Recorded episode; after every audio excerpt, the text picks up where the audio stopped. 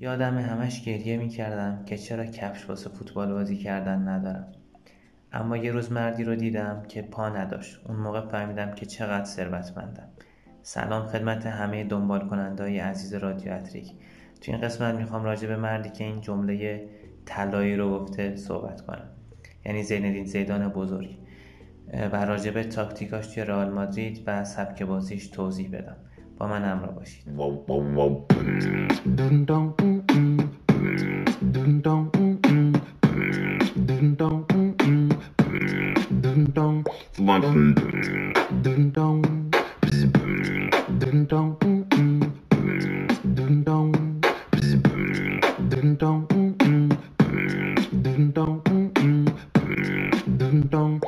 زیندین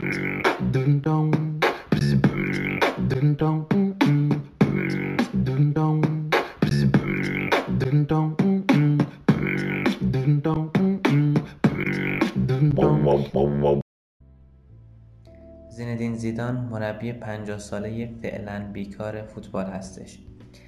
دهه 80 بازی کردن رو شروع کرد و از سال 1986 تا 92 توی تیم کان فرانسه بازی می‌کرد. بعد از سال 92 تا 96 به بردو ملحق شد و از 96 تا 2001 توی یووه توپ می‌زد و بعد ترانسفر شد به رال مادرید. رکورد گرونترین انتقال فوتبال رو هم به مدت 8 سال یعنی تا سال 2009 که رونالدو از منچستر رفت رئال مادرید در اختیار داشت و بعد خب سال 2006 بازنشسته شد توی سن 34 سالگی. خیلی زودم خدافزی کرد. قبل از اینکه بخوام راجع به اصلا افتخاراتش و دوران بازیش صحبت کنم بریم راجع به تاکتیک بازی رئال مادرید زمانی که زیدان مربیشون بود صحبت کنیم. قبل اینکه بخوام کلا توضیح بدم راجع به سبک بازیش و سیستمایی که اتخاذ می‌کرد نکته ای که باید اشاره کنم و خیلی مهمه اینه که زیدان یک مربی واکنشگراست. یعنی مربی نیست که بسپاس داشته باشه که بخواد سبک خاصی رو اجرا کنه اصلا. سیستمایی هم که اتخاذ می‌کرد متنوع بود اما بیشتر از 4 3 3 استفاده کرد. مثلا فصلی که فصل اگه اشتباه نکنم سومین قهرمانی متوالیشون توی چمپیونز لیگ. به خاطر مسئولیت های بیل بیشتر از مثلا 4 4 2 استفاده کرد. هرچند که توی فینال جلوی لیورپول بازم از 4 3 3 استفاده کرد. اما تو اون فصل بیشتر از 4 4 2 استفاده می‌کرد. بیشتر سیستم و تاکتیکاش رو بر حسب حریفان و داشته های خودش اتخاذ می‌کنه. و خب بالا بیایم راجع به همون 4 3 بیشتر صحبت کنیم. خب توی خط دفاع بیشتر راموس و واران بودن. راموس یک ball playing defender بود. واران تقریبا نقش یک sweeper رو داشت به خاطر سرعت خوبی که داشت. راموس که جلو می‌رفت عقب می‌موند تا با اون سرعت خوبش مثلا روی ضد حمله ها تیم آسیب نبینه. کارواخال و مارسلو attacking full back بودن که خب توی فاز حمله خیلی موثر بودن توی خلق موقعیت توی تیمشون خیلی موثر بودن. توی خط هافبک کاسمیرو مودریچ و کروس بیشتر بازی می‌کردن. تو این چند سال کلا این مثلث طلایی هافبک های رئال مادرید بودن. کاسمیرو خب تو دفاع یک destroyer به تمام معناست. در کل میشه گفت یک volante است کاسمیرو چون توی حمله هم به تیم اضافه میشه و کمک می‌کنه. اما تو دفاع یک destroyer فوق العاده هستش یک هافبک تخریبی فوق العاده هستش. مودریچ نقش یک advanced playmaker رو داشته همیشه نسبت به کروسی که یک deep-lying playmaker یعنی کروس بیشتر عقب میمونه و اون مودریچی که جلوتر میره و مثلا توی فاز سه و چهار build-up مودریچ بیشتر دیده میشه. بنزما خب من قبلا هم توی کانال توضیح دادم deep-lying forward بود و هست و با این کارش واسه رونالدو و بیل موقعیت و فضا ایجاد می‌کرد. و چون بیل و رونالدو هم به تو می‌زدن و سعی می‌کردن زیاد با دروازه‌بان تک به تک بشن مخصوصا رونالدو خب اونها وینگرایی بودن که در از این سایت فوروارد بودن. بازم میگم مخصوصا رونالدو. تو اون فصلی که 4 4 2 بازی می‌کردن رونالدو در کنار بنزما مهاجم بود و باز هم بنزما خیلی واسه رونالدو موقعیت و فضا ایجاد می‌کرد. مشکلی که شاید الان توی یونایتد داره همینه که تنها خودش هستش و کسی نیست در کنارش که بتونه به خوبی بنزما واسش موقعیت ایجاد کنه. یا حتی زمانی که خودش دوره اولی که توی منچستر بود وین رونی خیلی خوب این کارو واسش انجام می‌داد. تو دوره که بیل بیشتر مصدوم می‌شد ایسکا نقشه هافبک شماره ده رو داشت. دیگه اون زمان سه تا بازیکن فوق العاده داشتن واسه خلق موقعیت. همیشه خب چون که مارسلو و کارواخال خیلی نفوذ می‌کردن. تیم موقع حمله شکل دو سه پنج به خودش می‌گرفت. راموس و واران عقب بودن جلوترشون کاسمیرو مودریچ و کروس و خط جلوتر فول بک ها به اضافه مهاجمی شکل دو سه پنج رو به خودش می‌گرفتن. کلا الان هم دقت کنید مثلا منچستر سیتی به شکل دو سه پنج حمله می‌کنه. یا لیورپول به شکل دو سه پنج حمله می‌کنه.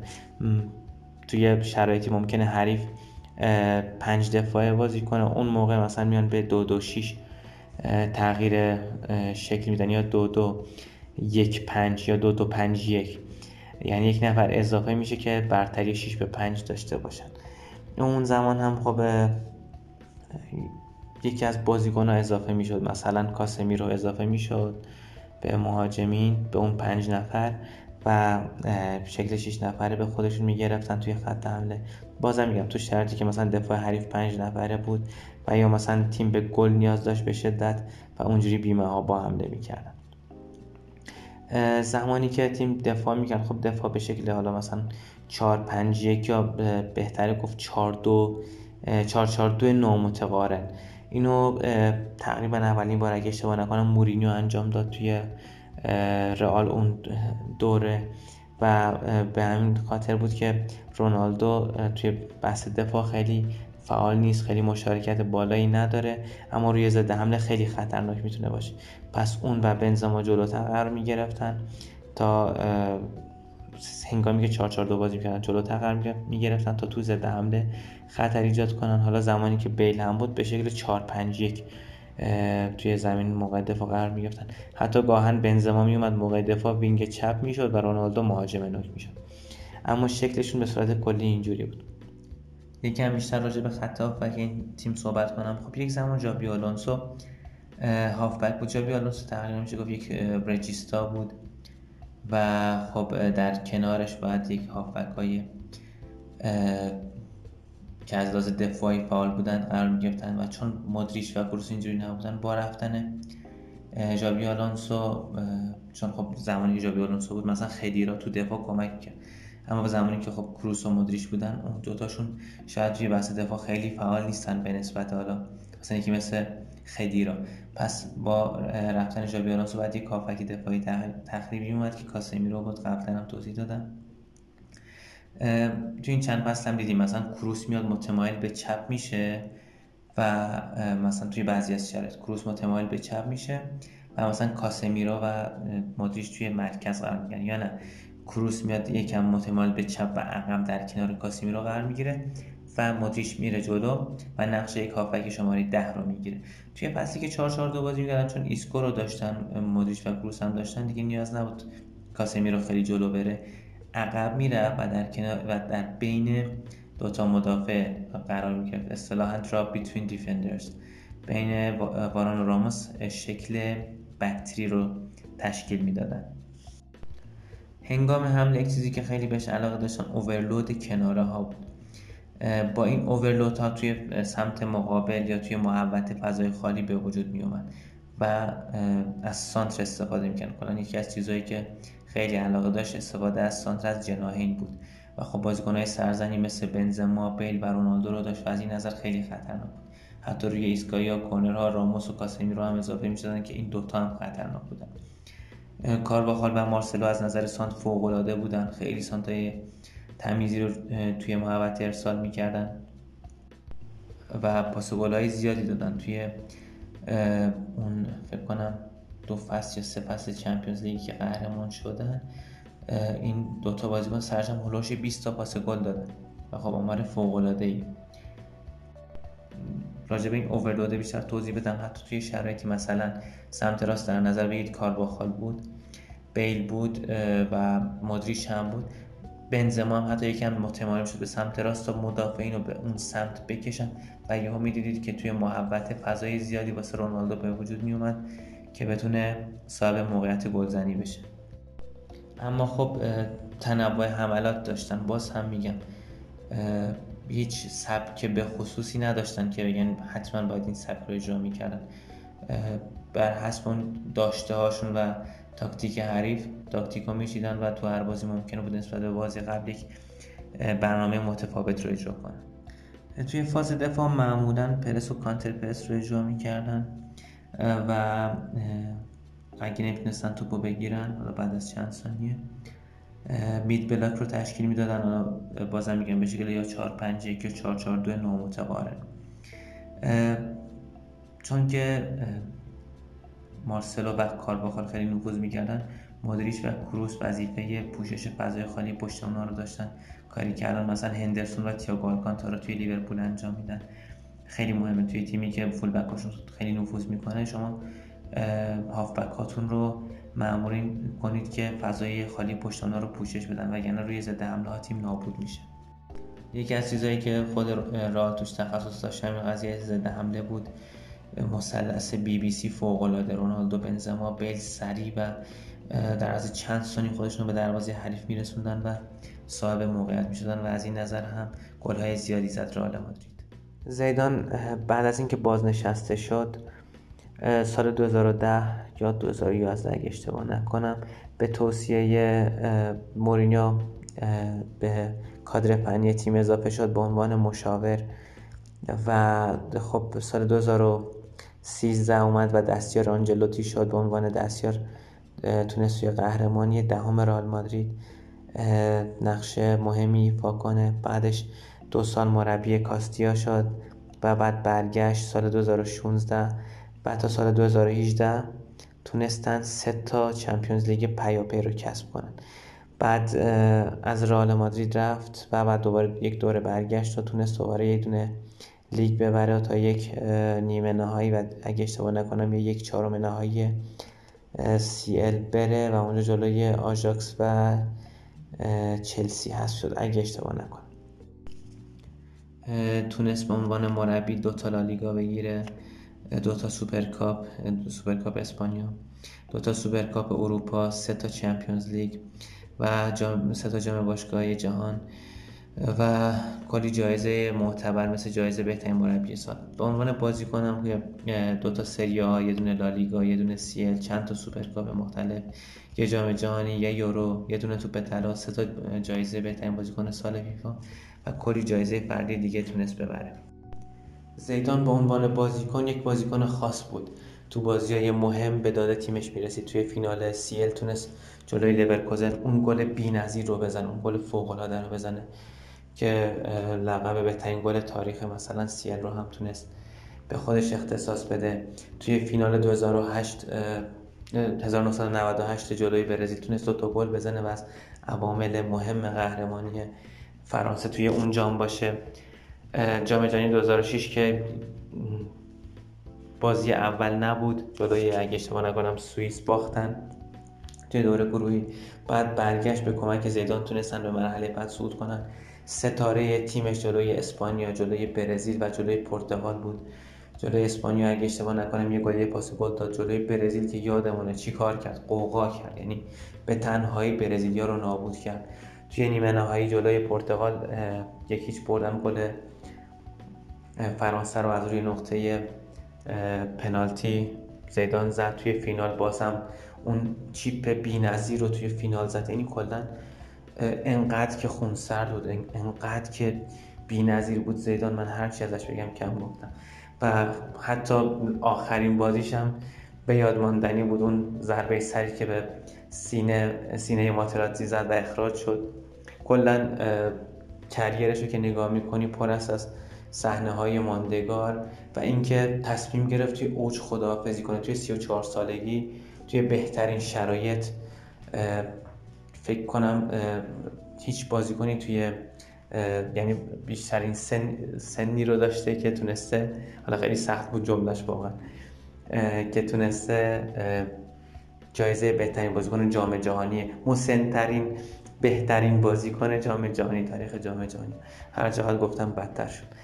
اما بی نظیر بود زیدان. یعنی زیدان یک بازیکن فوقالعاده بود. به عنوان مربی هم که حالا برگشت و مربی رئال مادرید شد توی مدت خیلی کمی تونست رکورد بزنه. باز هم هیچ مربی نتونسته بود هیچ تیمی نتونسته بود از قهرمانی خودش توی این ورژن جدید Champions League دفاع کنه. نه یک بار بلکه دو بار این کار رو انجام داد و در مجموع با سه قهرمانی پشت سر هم تاریخ ساز شد. توی استارت مربیگریش یعنی توی دو سال اول مربیگریش تیمی که دست بنیتز بود تیم نابودی که مثلا چهار تا گل از بارسلونا خورده بود و آمار خوبی نداشت رو تحویل گرفت و قهرمان چمپیونز لیگ کرد. دوباره و سه باره این کار رو تکرار کرد. بعد از رفتنش حالا خیلی می‌گفتن چون که رونالدو رفته زیدان رفته اما بعد تیم دادن دست سولاری دادن دست لوپتگی و اون تیم دوباره اون بازیکن انگار اصلا یه های دیگه شده بودن. زیدان برگشت دوباره اون بازیکن کار کرد. تونست با اون قهرمان لیگ بشه. کار فوق العاده انجام داد. و نشون داد که وقتی یک مربی خوب باشه می‌تونه از بازیکناش نهایت استفاده رو بکنه. و خب دوباره جدا شد. اون موفقیت دوره اولش کسب نکرد اما فقط زیندین زیدان می‌تونست اون بازیکنایی که از لحاظ روحی نابود شدن شده بودن رو دوباره احیا کنه و با اونا قهرمان لیگ بشه. فصل گذشتم تا نیمه نهایی CL رفت جلوی تیم قهرمان باخت و نتونست به فینال بره. خیلی شاید انتقاد کنن که چرا تاکتیک خاصی نداره سبک خاصی نداره.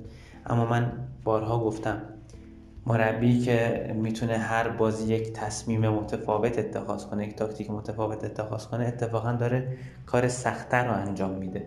چون شما به جای اینکه بیا یک تاکتیک رو جا بندازی توی اون تیم و تا آخر فقط همون رو تکرار کنی مجبوری بازی های مختلف تاکتیک های متفاوتی رو اجرا کنی و این واقعا مدیریت خیلی قوی می‌خواد. یعنی هم باید بتونی بازیکنات رو خیلی خوب مدیریت کنی هم برنامه های تمرینی فوق العاده بچینی از لحاظ بدنسازی تیمت آماده باشه. زندین زیدان از این نظر به نظر, به نظر من بی‌نظیره. کاریزمای فوق العاده داره. یک استوره هستش یک افسانه توی فوتبال هستش. بازیکن ازش حساب می‌برن. مدیریت خوبی داره. روانشناسه خیلی خوبیه. و به شدت باهوش هم هست. به شدت باهوشه و می‌تونه نهایت استفاده رو از بازیکناش داشته باشه. باز هم میگم شاید بعضی ها انتقاد کنن که چرا مثلا تاکتیک خاصی نداره اما واقعا کاری که کرد خیلی با ارزش بود. این بود مختصری از توضیحات من راجع به رئال مادرید و زیندین زیدان. من خودم همیشه ارادت خیلی خاصی به زیدان داشتم. همیشه اصلا به اون استایل بازیش که نگاه می کردم لذت می بردم زمانی هم که مربی شد واقعا شما می‌بینید که مثلا جلوی تیمی مثل بایر مونیخ جلوی تیم مثل یوونتوس اتلتیکو مادرید رئال مادرید توی بازی های سخت چه عمل کردیم؟ داشت مثلا مربی های خیلی خوبی مثل گواردیولا یوپانکس آنجلوتی رو شکست می‌داد و این خیلی خیلی قابل ستایشه این اصلا نمی‌تونید این رو شانس در نظر بگیرید نمی‌تونید این رو فقط پای بازیکن بذارید که بگید این کردیتش رو به بازیکن بدید که بازیکن این نتیجه رو گرفتن اصلا. اگه بازیکن ها می‌تونستن این نتیجه رو بگیرن زمان بنیتز و لوپتگی و سولاری هم باید می‌گرفتن. یک مربی خوب میاد از بازیکناش نهایت استفاده رو می‌بره. کاری که زیدان کرد. امیدوارم که خوشتون اومده باشه از این قسمت. چون که حالا سبک خاصی نداشت رئال مادرید. و خب تاکتیک های مشخصی نداشت. خیلی طولانی نشد. اما چون راجع به خود زیدان صحبت کردم یک مقدار زمانی قسمت بالا رفت امیدوارم خوشتون اومده باشه انتقادی پیشنهادی چیزی که دارید حتما به گوش من برسونید تا درودی دیگر بدرود